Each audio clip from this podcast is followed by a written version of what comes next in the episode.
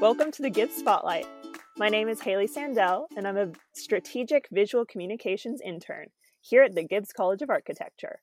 Today, I'll be speaking with third year landscape architecture graduate student Haley Powell. Hey, Haley. Hi, Haley. How's it going? it's going well. So, can you tell us a bit about yourself?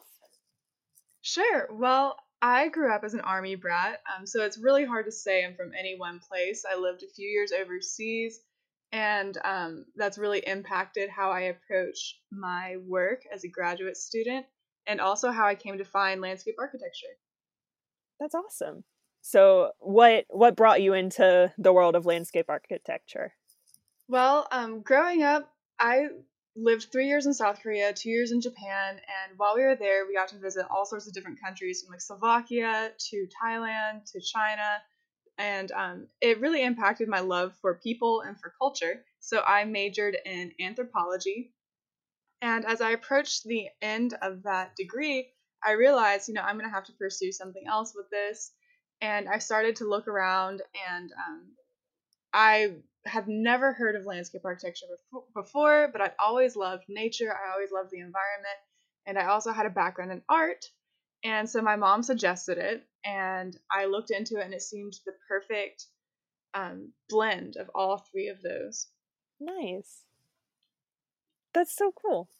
Oh, and especially with today's world, landscape architecture is so important. Yes, it really is. It can make all the difference in how we experience our environment. That's so cool.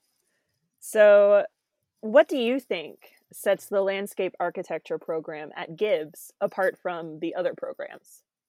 I honestly think it is our access to our professors. Um, we still have a fairly small program, we are growing, um, but we have an amazing team of faculty and given that we are so small, you get so much face time with each one of them. You know, as the classes get bigger, it becomes more of a time stretch. You know, it becomes harder to get an in depth um, discussion. Whereas when you have a smaller group, you can all get together and you can all um, talk about things with your professor or get one on one time with them. You can get their attention, you can go to their office. Whereas at larger programs, you don't necessarily have that privilege because there might be 300 of you. Yeah. It's definitely more of a family environment.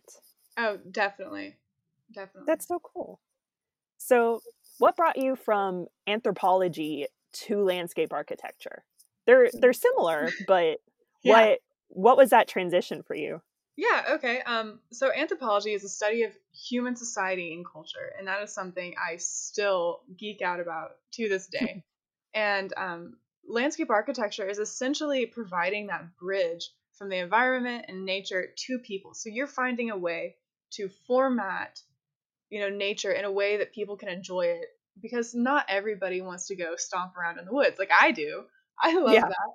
But, you know, that doesn't work in a city. That doesn't work um, in every environment, in every place. And so you're finding ways to present things to people in a way that they can enjoy them in palatable bites. And um, you can have a whole range of just designs, like from maybe a streetscape where it's pretty paved, pretty hardscapey, all the way to a restored meadow. That is all within oh. the realm of landscape architecture. And it, the way that you present that, it's always to get the user to feel comfortable. And so that having that focus on people, I feel like has really, really helped me, honestly. Like, um, it was pretty difficult transitioning um, from anthropology to design just because I don't have a background in actual design. I have a background in art. So I have yeah a foot in the kind of design world, but I don't have a background like architecture or something like that where I learned how to sketch and where I learned how to do all these different skill sets. So the actual transition was difficult, but the mindset was already there for me to think about the user, to think about how this is going to be perceived and used. And, you know, um, that intense focus on people, I feel like has really, really helped shape the um, the context of my designs, the goal of my designs, and um, so it's not been the smoothest transition, but I think anthropology has definitely definitely given me a leg up in learning how to create a uh, a usable design. That's really awesome. Sorry. That no, that that was a perfect answer. Um yeah, I I started my minor actually this year in architecture and oh, wow. one thing that um Hans Butzer uh always stressed was human-centered design. Oh, absolutely. So, yeah, this is like the perfect example of architecture at Gibbs. yeah, yeah. I mean, it, it truly does make all the difference. Like when you walk into a space and you just don't feel comfortable, you know, like it might be yeah. gorgeous, it might be super well maintained, but sometimes you just get that feeling that it wasn't made for you. It was made for like a magazine or some photos. Yeah. You know, it just sometimes it there's something missing, you know. It's made for the grandeur, not the user. Yeah, absolutely. And I love that Hans has really integrated that into his work and how he approaches Gould. That's awesome. Well, sweet. Um kind of to trampoline off of that. Uh can you tell us about a project you've been working on? You've been working on your thesis, right? I sure have. nice. Yeah. Um, it's actually coming up on the the end date, and so hopefully this turns out well. But I have been working on a permaculture food forest in Oklahoma City. Oh, that's it awesome. Is, thank you, thank you. It's all hypothetical, unfortunately, but I actually, um, I was interested in permaculture before landscape architecture, and I actually, in a small way kind of found landscape architecture through permaculture. Permaculture is basically mimicking nature and ecology to kind of do the work for you when it comes to food and things like that where you know um just as a broad sweeping example here instead of mowing your lawn yeah how can you get nature to keep your lawn at that length and something that a lot of um, permaculture enthusiasts will use are actually sheep. They actually don't eat grass to the roots. They just mow it, quote unquote, and they leave probably like three to four inches of that grass there. So you're finding ways, huh. you're finding species to do work for you. So it becomes way less maintenance, way less of a burden for you. And you still get the outputs and the benefit of it. And it also really, really helps the land because you're not using fertilizers, you're not using pesticides you're using minimum inputs to get maximum outputs. And so the goal for this permaculture food forest is to mimic an actual forest with all of its different layers and different niches and to create a productive um, source of food for a community in South Oklahoma City that actually really suffers from severe flooding and um, they actually live in a food desert. So they don't have a lot of access uh. to fresh produce. So hypothetically, this could be a really unique situation to try out a food forest because it heals the land, improves the soil to help reduce flooding. I mean, it's definitely not going to stop the flooding. I'm going to be completely honest there. The flooding is yeah. a way larger problem than this one site that I'm dealing with. But it can help mitigate that. And then over time, it can also help produce a source of fresh produce for these people with hopefully minimal inputs for them over time. Um, that's to me the big crux of this is these people may or may not have time or the resources um, or the tools to do something like a community garden or to farm their own food. You know it just it's not realistic for a lot of people. And yeah. so creating something that i can essentially theoretically help them install in something that over time it takes care of itself. A food forest self regulates because it is mimicking that ecology. Things that can't survive there won't survive there because it's pretty laissez-faire. You know, um, it's just kind of yeah. a unique opportunity to try something out that I may never get the chance to design again. That's really awesome. And this is the best environment for you to try out those big ideas. Yes, absolutely. Yeah. I'm a Oklahoma City native actually and like just from growing up there, that is something that could be so useful, not only in Oklahoma City, but everywhere. Oh, we absolutely. need to have, yeah, we need a more mutual relationship with the environment. I 100% agree. And something I love about Food Forest is it provides that layer of resiliency that I think is missing from a lot of our communities. You know, um, I actually saw an award-winning project where um, the the woman who presented it, she basically was proposing food forests in Puerto Rico because after oh. I think Hurricane Maria, I think boats couldn't really come in and they relied on those shipments for a lot of their food.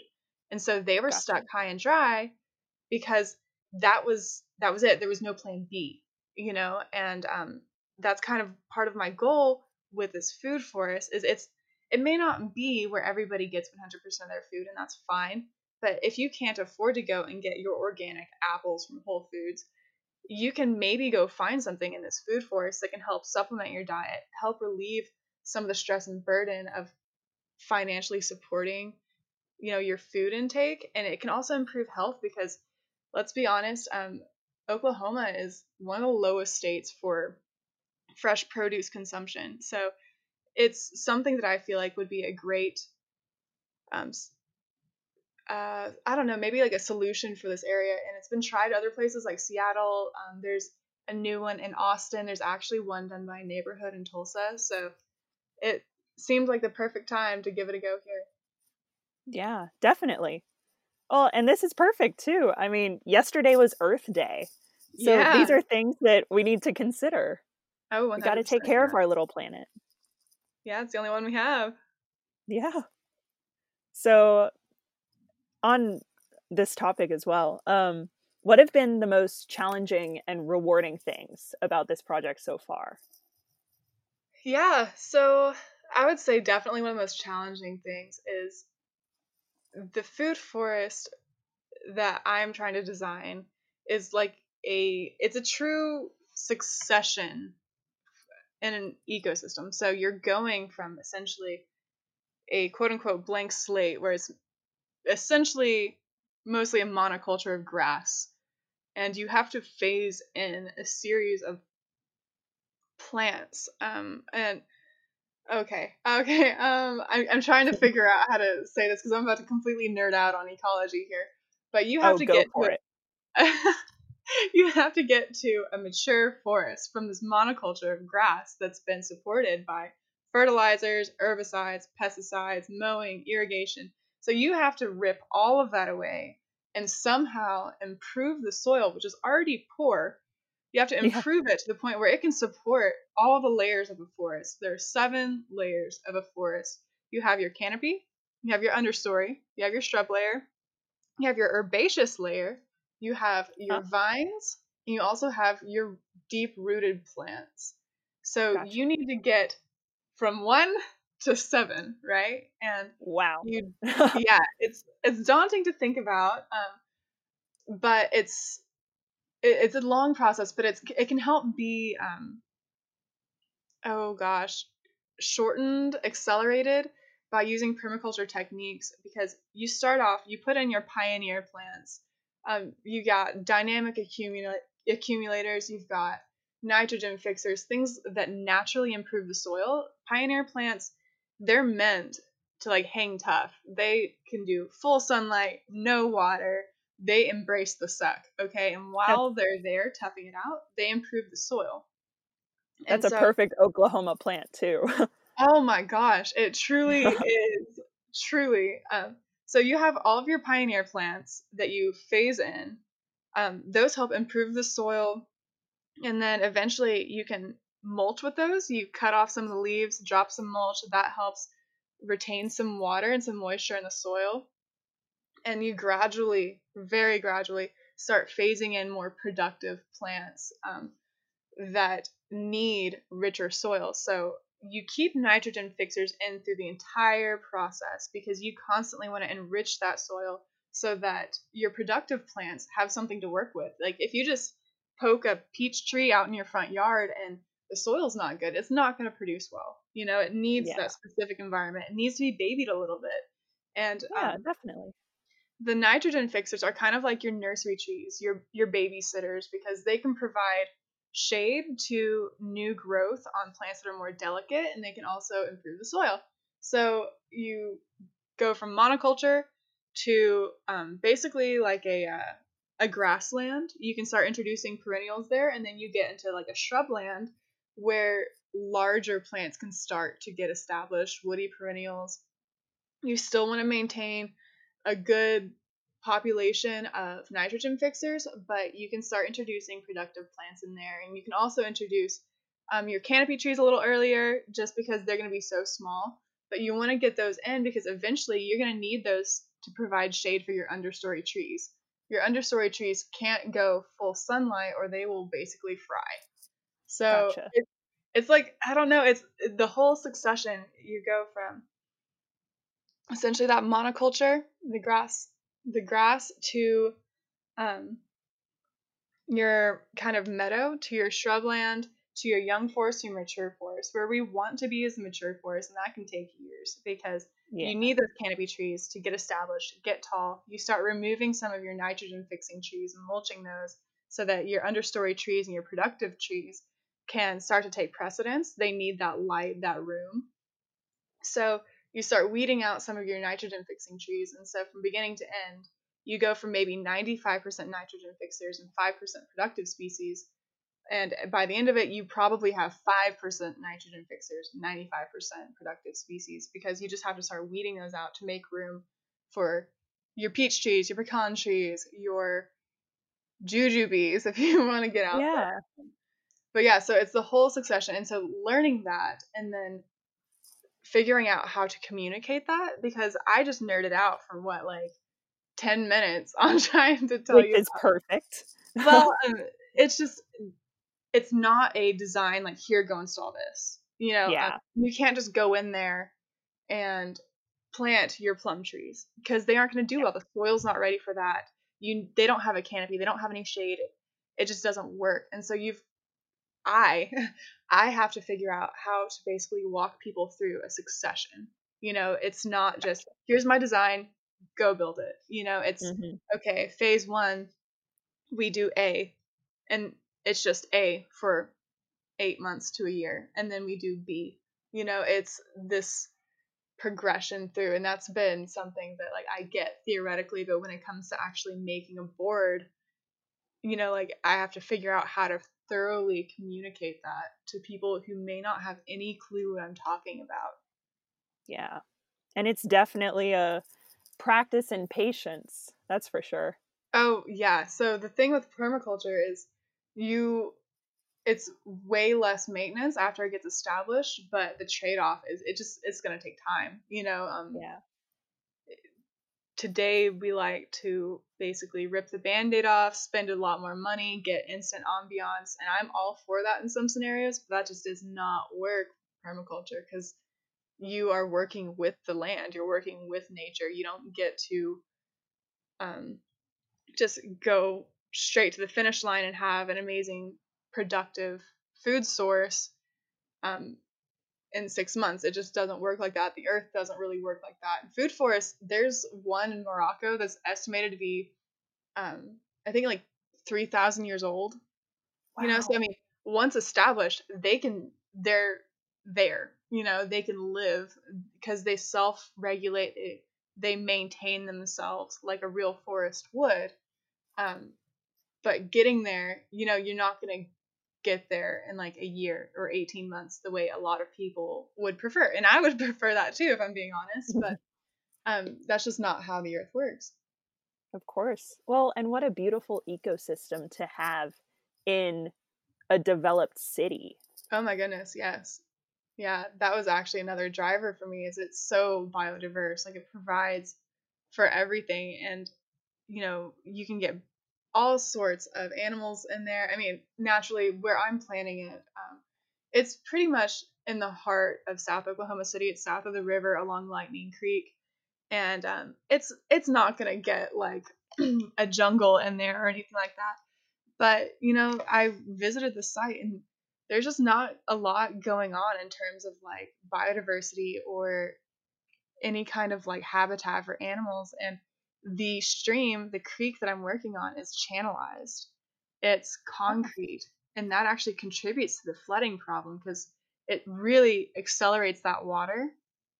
And then it hits an actual portion of the creek that is an earthen channel. So that slows down the water. So it hits this log jam essentially and it f- overflows into this neighborhood. And this concrete channel is hideous. Like it's ugly. Like some of it's tagged with uh um Graffiti? spray, uh, graffiti. That's what it is. It's tagged with graffiti. Um, some of it's eroding already. It's not in the greatest condition, and so creating this forest around there also helps to beautify it, and it adds some life to this area that's kind of.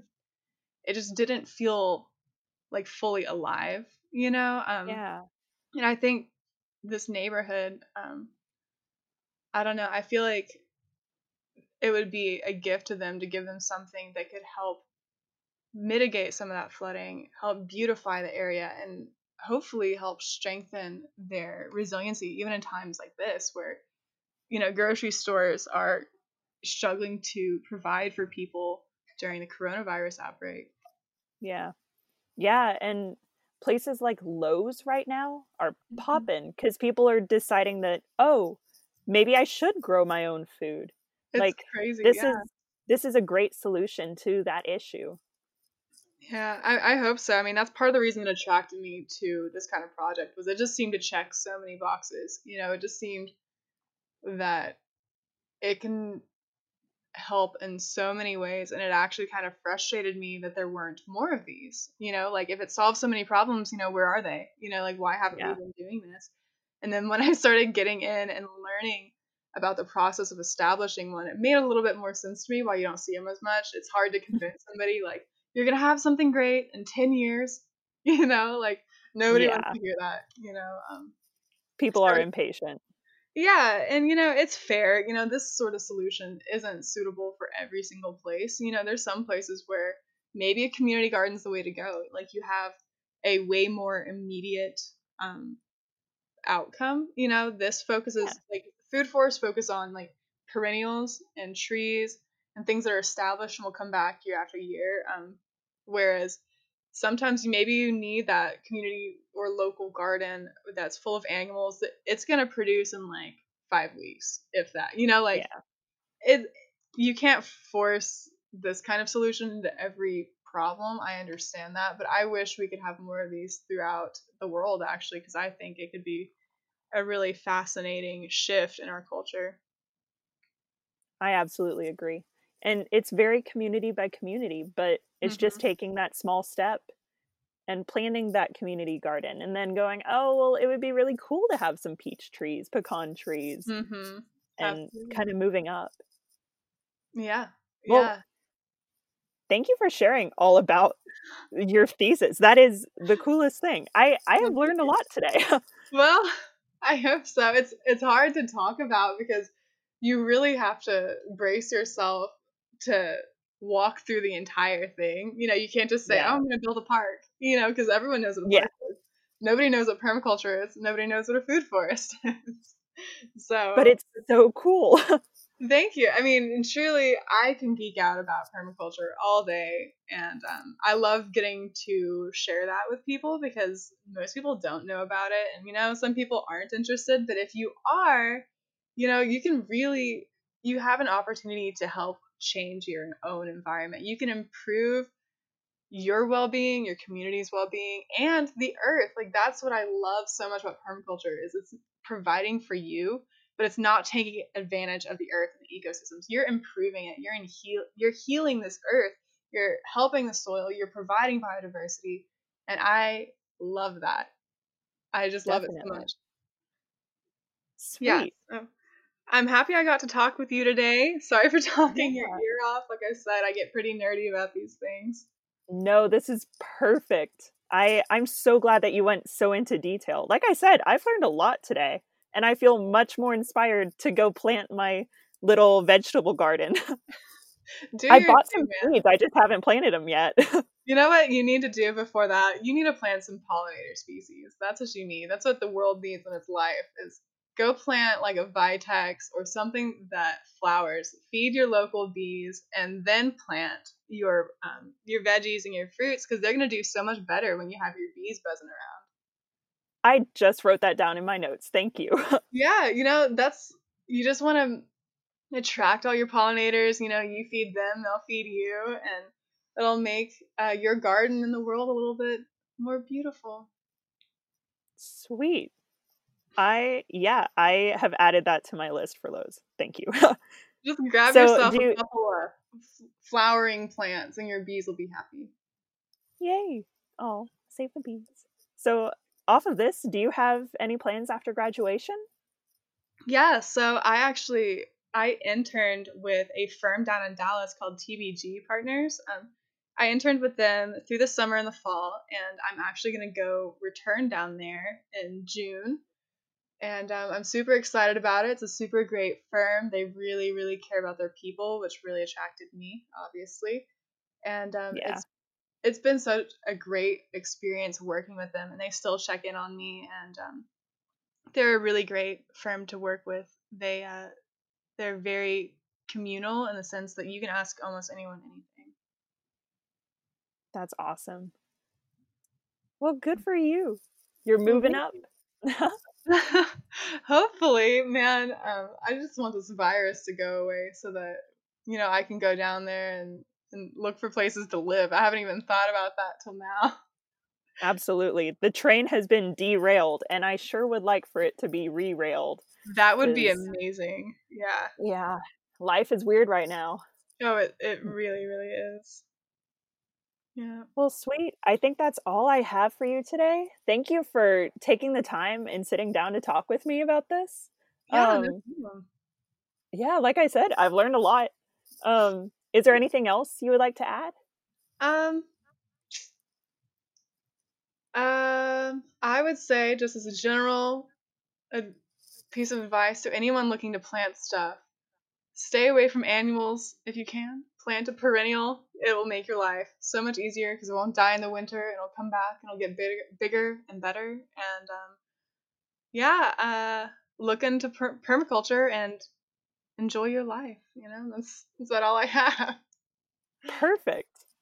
Oh, I'm excited to get my little garden started. Do your thing, man. Do it. Thank you again for talking with us and good luck with your thesis. Well, thank you. Thank you for having me on. Thanks again for listening to the Gibbs Spotlight. Tune in next time to hear more stories from the Gibbs College of Architecture.